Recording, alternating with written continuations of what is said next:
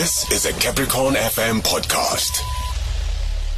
So we have something exciting. Man, I, this, I think I think I've been waiting for this all my no, you have. all my life. Maybe I don't know. Could be. I don't know. I even feel like taking it as far as saying this is your baby because I, I always feel like when it comes to technology, you are that guy. You've Yeah, always been. Give me technology and music, and I'm good.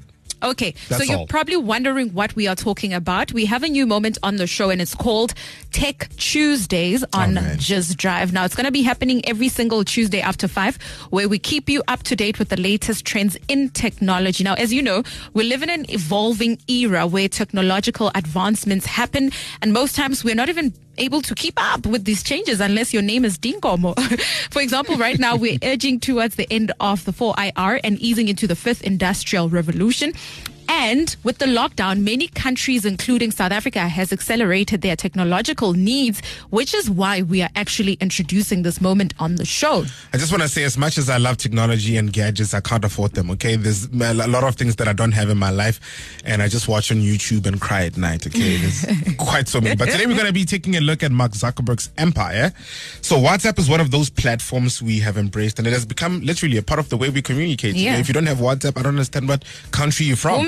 Are you? You know, so in light of the fact that Mark Zuckerberg owns all these platforms, uh, these are the things that we need to know that are not so obvious with regards to the social media empire that's owned by Zuckerberg.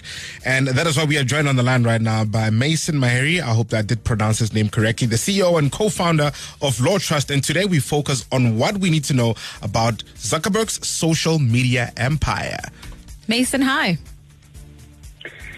Hi guys, it's absolutely fantastic to be on the show and a great time to be talking about this kind of technology. Man, we've been looking forward to this one. Thank you so much for taking your time and joining us, okay? Yeah, shall we jump straight into it? Let's do that. So please tell us what is it that Mark Zuckerberg owns and how do they all work together?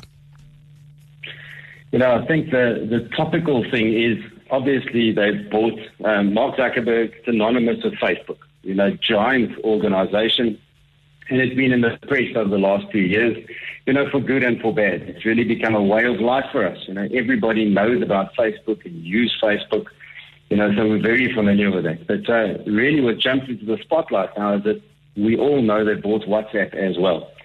And when one giant corporation buys another one, at the end of the day, they're doing it so that they can make money. You know, let's not forget that. They're not doing this for the good of mankind. 100%. It's to make money. You know, and, and actually, Facebook has uh, has acquired probably over 70 companies um, in its existence so far. You know, so most of these have not been newsworthy, but they've been putting together a massive platform with which they can do commerce, and I think that is what's come to the fore now. So maybe let me give you a, a quick example. So, so we're familiar with Facebook. You've got Facebook pages. Businesses are going onto Facebook as well, and obviously they're advertising to you. You know, they would like you to see the products that they have, and they're advertising to you. But we don't always like talking to people or to businesses on Facebook. So, in order to make it more convenient for you, they're saying, look at my business, look at the product I've got for you, but you can actually talk to me via WhatsApp. And in fact, when you're ready to buy, you can buy via WhatsApp as well. And, and that example of switching from a Facebook business advertiser into the WhatsApp channel where you are typing, maybe interacting with the bot, which is answering some of your questions about the product that you want to buy. Yeah. And then the next step is asking for your credit card information and you're actually doing a transaction. Super hmm. convenient, but that's what this is all about. Yeah, makes a lot of sense, uh, Maeson. Now, sharing of information across different platforms could make it easy for one's entire life to be summed up by the combination of different platforms. Now, this is something that I've always shied away from, away from rather. So, is it advisable to interlink different social media platforms? I think it's a it's a fact of life. You know, as soon as you've got this consolidation of platforms, you know, eventually the, the organizations are going to start looking for economies of scale. They would like to do more business, but they'd like their cost of operations to be cheaper. Mm. But I think in general terms, you've got to start being aware, and I think we are now. You've got to be aware of what are you putting out there. You know, what information are you giving these organizations? Yeah. A responsible organization should only be asking for what they absolutely need and they should be looking after that information, but only the things they absolutely need. You know, and I think that's a big lesson over here. You know, one of the reasons why this outcry happened was because Facebook does not have a good reputation when it comes to looking after personal information. Mm. You know, so then the next thing is WhatsApp hits you with a 4,000 word contract and they're saying they're going to kick you off WhatsApp if you don't agree. And if it was a, a responsible organization or an resp- organization with a reputation of looking after our information, it might not have been that bad. But now all of a sudden you got this backlash because you are afraid that they are going to abuse your information because, let's face it, they have in the past. You know, mm-hmm. so generally all organizations must learn to be more responsible, and we need to be aware what kind of information we're putting out there. Yeah. If we don't, you know, if, if you if you're careful about what you're giving, you're entitled to ask a question about it. We've got institutions like the South African Information Regulator, which are also asking questions. You know, is the, and they're looking after us to some extent. You know, they're saying, is it right that somebody's asking you how much battery life do you have left? You know, what has that got to do with you doing commerce online? Yeah. Yeah, yeah. Look, also ourselves, I mean, the users of these platforms, we share a lot of, you know, personal information on WhatsApp, for example. Now, how safe is it? And is there something that we can do personally as the users to make it even safer? I think there's a there's a couple of things you've got to do across the internet, you know, and it's not only for WhatsApp. Let's have a look at that as, as well. Let's start with WhatsApp. I, I think they've they've suffered a lot. You know, they, they made this statement and there was a backlash that they didn't expect. They just thought they're big enough to bulldoze through it.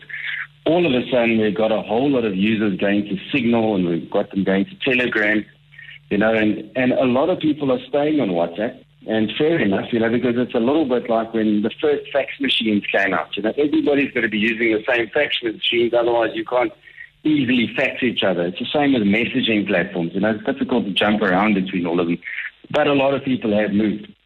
So WhatsApp has come and they've categorically said they cannot see into your messages at all. And I think that's a very good thing. You know, they cannot make a statement like that and lie.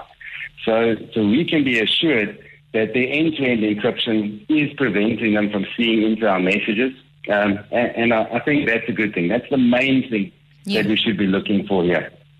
Um, I think generally, though, across the internet, it's very easy to impersonate somebody.